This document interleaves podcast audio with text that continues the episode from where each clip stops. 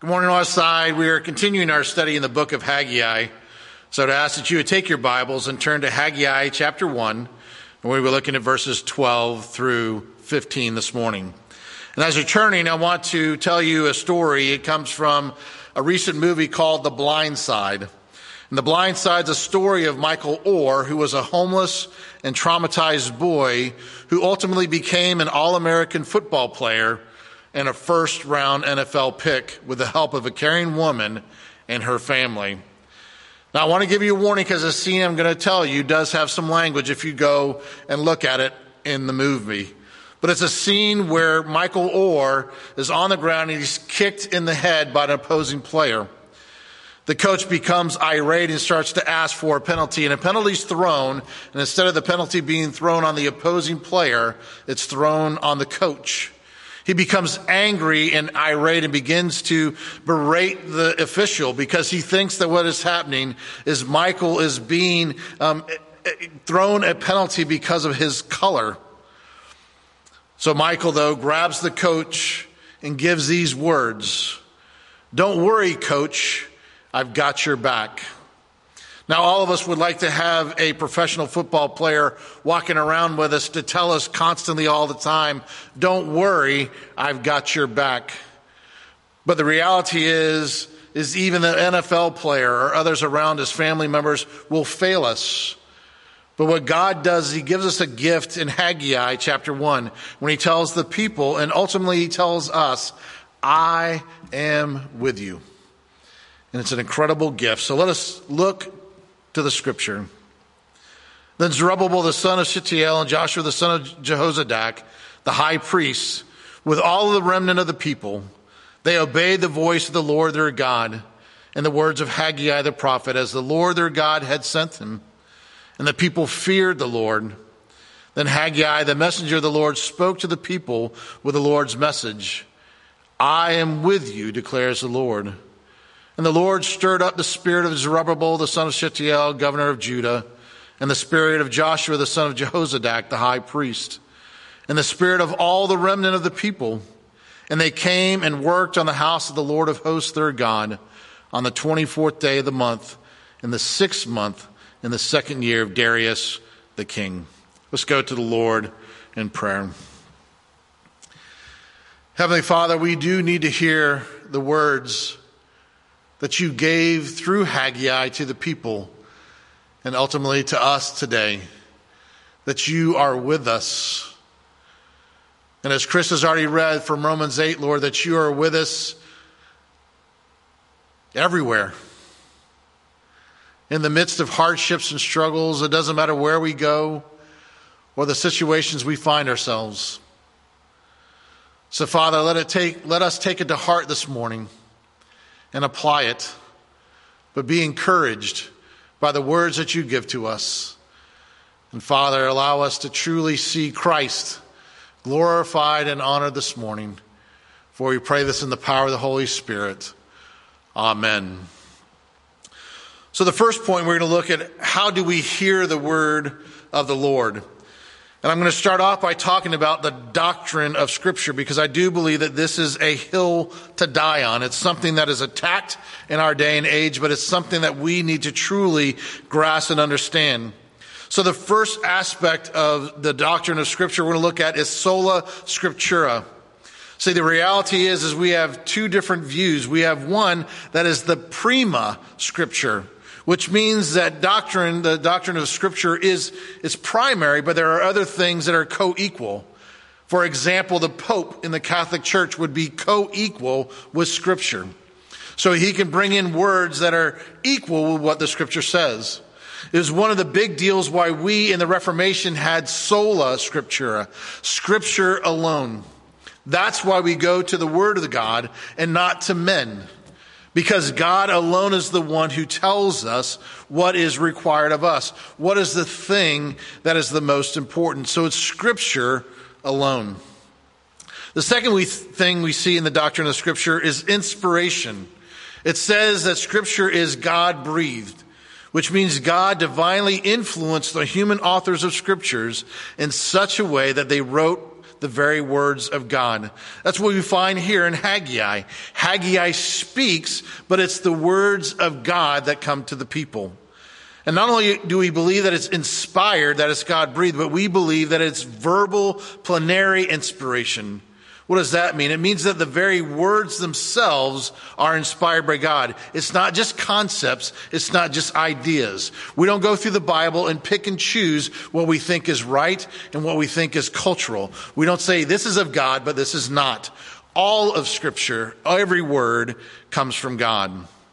The third aspect is that the, in the sola scriptura is that it's infallible and it's inerrant. The infallibility means it's never wrong and that's absolutely trustworthy. And it's inerrant, meaning that the Bible and its original manuscripts were free from error. Now, am I backtracking on myself because there's many translations? No. the reason is, is that there's, because of the many translations, we don't have the exact perfect copy. So there is the semantics. There are things that are found in some manuscripts that aren't in others, like the woman caught in adultery. That's the reason why I tell you you should have at least four different translations to study from. So you can see why the wording's different. So you can understand why things maybe have been omitted or why things were said in a different way. We don't just go to one text or one translation for our understanding. So we understand that the Bible is sola, it's inspired, it's infallible and errant, but it's also sufficient. Meaning that the Bible is all we need to equip us for life of faith and of service. Jesus is very clear in John chapter 10, 27, when he says this to the people, My sheep hear my voice, and I know them, and they follow me. See, it's by the, the understanding of the Holy Spirit moving within us, that allows us to understand that we are hearing the word of the Lord. And as we hear the word of the Lord, we respond.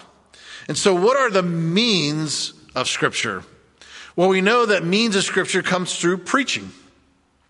So Haggai comes and he preaches and he preaches first to the leaders because they are the ones who are going to be held to a higher standard, more accountable. And it's a, it's a warning for us, but it's the leaders who should be the first ones to step out. It's the leaders who should be the ones who are in the word of the Lord more than anyone else. It's the leaders who should be praying more than anyone else. It's the leaders who should be calling people into a relationship with Christ. And so Haggai speaks to the leaders first, but then he ultimately speaks to the people. And so he preaches to them. And so we have the understanding that there is a messenger who gives a very specific message from God. It's what I do here. And so, again, there's many times where you uh, hear me joking around or we're relaxing or I'm just talking about, or maybe I'm just giving my opinion. But there's a difference when I stand here in the pulpit. For I speak the very words of God. It's why I struggle sleeping the night before because this is a big deal. I want to make sure that I get it right, that I don't go into what I believe. I want to make sure that I'm faithful to preach the word of God to you. And as we preach the word of God, we hear that the message comes from God, not from man. And so I have to say to even myself, may I believe what I just preached and apply to who I am. So the means of scripture come through preaching, but it also comes through our study. And this happens through group studies. And so there's many group studies that go on because we want to make sure that we're not um, getting into a routine where we're the only ones who makes a decision of what's right or what's wrong. That's a dangerous place to be. So we have groups where we have people, uh, men and women who come around us who call us into question, who make sure that we are staying true to the scripture. But there is that also that opportunity for us to be individually in the Word, asking for the Holy Spirit to lead us. We don't have to go through a priest. We don't have to go through a prophet. We can come individually to God and He will teach us and lead and guide. But even if we have all of that, we can hear the Word, but not apply it. And so there is that reality where we have this confrontation with Scripture. Scripture demands an answer. And again, if we look at this, if we look at this passage in Haggai, the people came back, they were starting to build, then they found opposition, and so they've, they've allowed the temple to lie in ruins for over 16 years. And they've carried on about their own business and let the things of the Lord fall to the wayside. And the question for us should be that sure sounds like me. Maybe we're not looking at a dilapidated temple, but it sure does hit me square in the eyes of thinking that I'm more about my kingdom than God's kingdom. And so as Haggai comes and he preaches the scripture, it demands an answer. And there's only two things that can happen. We can respond negatively. And so the people could have said, we're going to resist the Lord. We're not going to build the temple. We're going to continue to do our own thing. And also what then would they have done? They would have rid themselves of the prophet, which happened many times. And it would be easy for you to be confronted with the word of God and just go, Sounds like a nice story, but it's just not for me. So we don't need to be in danger of resisting by negatively responding to the world. But we also have what's known as a pastor's dream to preach the word of the God faithfully and then to have the people respond by obeying and applying. See, the reality is, is we can respond to the word positively, which means that we acknowledge our sin in the midst of it. Just like the people of Haggai, they saw that they left the temples in ruin. And it wasn't just that it was a building, it was God's presence with them. It was the way that God was showing that He was there physically with them. And so they respond by acknowledging their sin, but then it calls them to action, them specifically to rebuild the temple, but for us to call us to action to repent, to come back, to apply what God has called us to do. Luther gives this quote in regards to the scripture as, uh, after he looked at everything that he was a part of that God called him to. He said, I did nothing. It was the word of God that did it all. So again, we look to that understand that we, that we allow the Spirit to use the Word of God to confront us. And as it confronts us, it begins to change us. And so we come to point to with how do we respond to this Word? Well, the first thing we see is that it encourages us. For he gives us short but a very significant statement. I am with you. See, it's the understanding that we have to reestablish our relationship with God because remember at the beginning of this chapter, he said, these people. He didn't say my people. There was a disconnect from God and his people. And so there had to be a reestablishment of the relationship with God. And so we have to establish, reestablish our relationship with God. Constantly, we have to ask the question, in essence, are we good? Are we good with each other? And as we begin to reestablish that relationship, we have the opportunity to then to flourish. What does that mean? When we know someone is for us, we are able to flourish in that relationship because we don't sit there and second guess. We don't sit there and worry about if I do this, will they turn on me? And it's not here a flourishing of just flourishing like positive thinking. It's not modern psychology where we just have positive emotions. We engage the world around us. We choose relationships that are positive and meaningful.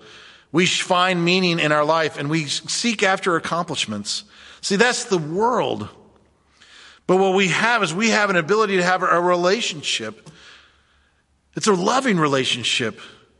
And so even when, even all the things that I say about my dad and the struggles that I had with him growing up, anytime that my dad disciplined me, he always ended it with a loving relationship and a hug. And so I knew, I knew that he was for me, not against me. And so I could flourish in my relationship, even those that had to be reestablished. So God says, I am with you, but he also says that God came to us. Now, as we look at the covenant relationships, every time God comes closer to us. So whether it's Noah, Abraham, Moses, David, or us, he comes closer to us by the means that he presents. So we saw he started off with the tabernacle. And so God's presence comes down to his people. And so that would have overwhelmed Noah. That would have overwhelmed Abraham. But Moses understood that God came in the cloud and the pillar. But then he gets a permanent residency with David. He gets his temple in Jerusalem. But then we have Jesus who comes, but then even Jesus tells us one greater than he has to come. And so we have the Holy Spirit that indwells us individually. We are the temple. And so everyone who would have gone before us, Noah, Abraham, Moses, David, would have been overwhelmed for us to say, do you understand that God is with you every moment by the power of the Holy Spirit? That's a gift that he gives to us. And as he gives us that encouragement that he is with us always, he begins then to redirect us. And the first thing he allows us to do is to repent. And it's a giving back to God's ways that, that 180. It's using our faith that finds itself in obedience. And we don't do it because we have to. We do it because of our love relationship to God. We want Him to be glorified. We want to do the right things because that's a way for us to show that we love. And so what happens is we turn from our inactivity to working for Him. And again, not because we have to, and not because it earns us anything, because it's a way for us to show our love. And as we begin to repent, then the scripture, the word of the God begins to transform us. It transforms our minds and it transforms our hearts. And sometimes this happens in big ways, but it's also sometimes in small ways. It could be that you just begin to listen to the words of your spouse. Maybe you actually take time with your kids and you listen to them. Maybe you stop making fun of the people that are around you. Maybe those people that you thought were not um, worth your time and effort, maybe you begin to start spending time with them. We need to ask God, how do we show forth the love and the mercy and the grace of Christ to everyone that's around us? Now, sometimes that means we have to be repenting all the time. There's always situations, there's always people that we look to and say, You're not worth the gospel. And so we repent because the reality is we're not worth the gospel. And so we freely give what God has given to us. And as we begin to be transformed, we begin to trust God. Trust that He puts us into all situations, but He is never apart from us. We begin to believe the truth Listen to this, this quote. It's a funny quote, but it's one that uh, Muhammad Ali said while he was on the plane, and they tell everybody to put on their seatbelts. And as the stewardess comes around and looks at Ali, he hasn't put on his seatbelt, and she says, um, Please put on your seatbelt. And Ali responded with this Superman don't need no seatbelt. At which point the stewardess responded, Superman don't need no plane. See, that's truth. We need to take in the truth of the scripture and apply it to our lives. And so we have a trust, we have truth, but we also understand it takes time. See, Haggai begins to, to preach this um, early in the month, and it seems to be three to four weeks before the people respond. Why? We don't know. I mean, was there a struggle for them? Was, was it just that they had to go out and get the materials? We don't know, but God is perfect in his timing. And so again, God deals with us all individually and he deals with us all in his timing. And so we have the reality that we trust. We trust that this COVID 19 has come at the perfect time. Why? He doesn't always tell us. But God is perfect and He's with us. And then the third thing that He does in regards to our responding to the Word is He gives us a proper fear. See, a lot of times, if we're honest, we are paralyzed by man. Nick Foles, um, a football player, was asked this in a conference What are you more afraid of than a career ending injury? And this is how he responded I have a fear of failing. I have a fear of being incompetent. I have a fear of looking weak. I have a fear of being irrelevant to this world. I have a fear of looking foolish. These are all things of man. And we can add to that list. We can be fearful of disease. We can be fearful of death. We can be fearful of the loss of job. We can be fearful of the loss of our things. We can be fearful of the loss of friends or whatever. Fill in the blank. We become fearful and a lot of times paralyzed by man because we think we have the answers or we have our self worth figured into that. And so what happens, we become disconnected from God. And so we become uh, people who dishonor Him and disobey Him. How many times have we, in a situation, denied Christ to fit in with a group of people? How many of us have done things in such a way that we have compromised our walk with Christ because we wanted to be in with the in group? And again, we all go through this. And yet the reality is, is who do we fear?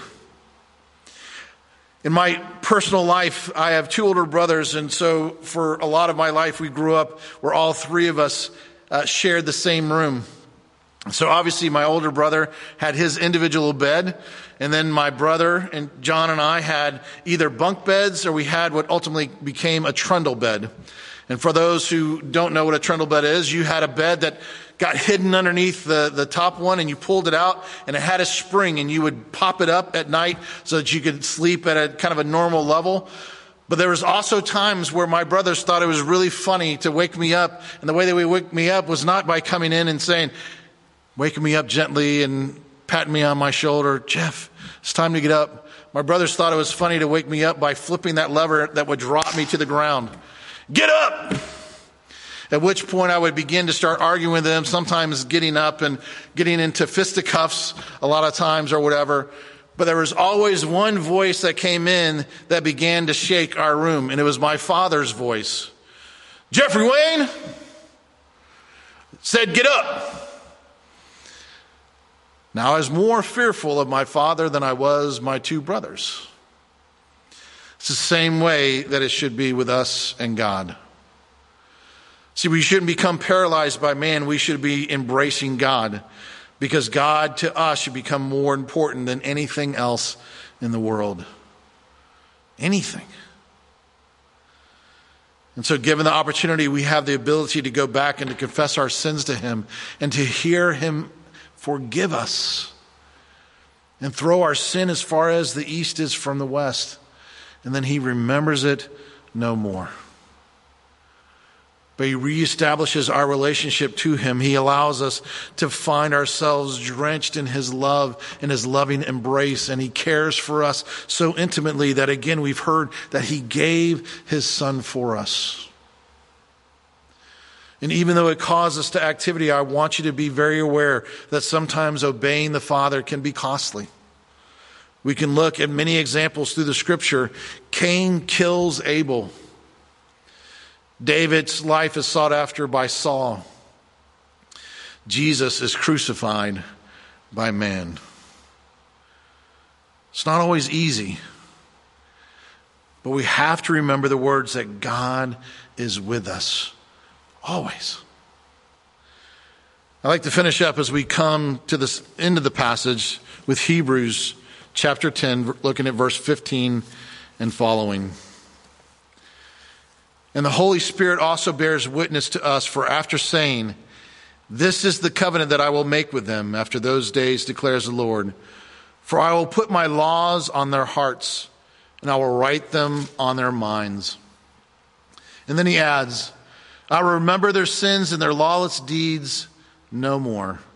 For where there is forgiveness of these, there is no longer any offering for sin. Therefore, brothers, since we have confidence to enter the holy places by the blood of Jesus, by the new and living way that he opened for us through the curtain, that is through his flesh. And since we have a great high priest over the house of God, let us draw near with a true heart in full assurance of faith, with our hearts sprinkled clean from an evil conscience and our bodies washed with pure water. And therefore let us hold fast the confession of our hope without wavering, for he who promised is faithful. And let us consider how to stir up one another to love and good works, not neglecting to meet together, as is the habit of some, but encouraging one another, and all the more as you see the day drawing near. Come close to God. Hear his word, respond to it positively, and then listen and live out the calling that you've been given that we are called to be servants to hear the words from Jesus one day Well done, good and faithful servant. For surely, surely God is with us, no matter where, no matter how, no matter what our struggles, even to the end of the age. Amen. Let's pray. Heavenly Father, again, we thank you for the encouraging words, your words, that you are with us. And Father, as we respond, let us be people who are quick to repent, slow to anger, slow to condemn. Lord, call us from our inactivity to be obedient to your word to be obedient to your calling. And Lord, again, not because we have to, not because we have to earn your love, but because of your love to us, that perfect love that you give to us, because of that perfect forgiveness that you give to us, we love you in return. And so, Father, make it clear through the Spirit and through your word what you call us to do here in this time on this earth, in this area of Eau Gallie, or Rockledge, or Palm Bay, or beaches. Lord, wherever you have placed us, may we be found faithful. And Lord, we know there will be times where we struggle and we're afraid, and maybe even paralyzed by the things we encounter. Then may we hear your words fresh and new again that I am with you. I'm with you all to the very ends of the age. Father, thank you for your mercy and grace and your presence with us, for they are truly new and overwhelming every day. And we hold on to it because you are true and faithful. May we never stray from your word again. And we pray all of this in the name of Jesus Christ, amen.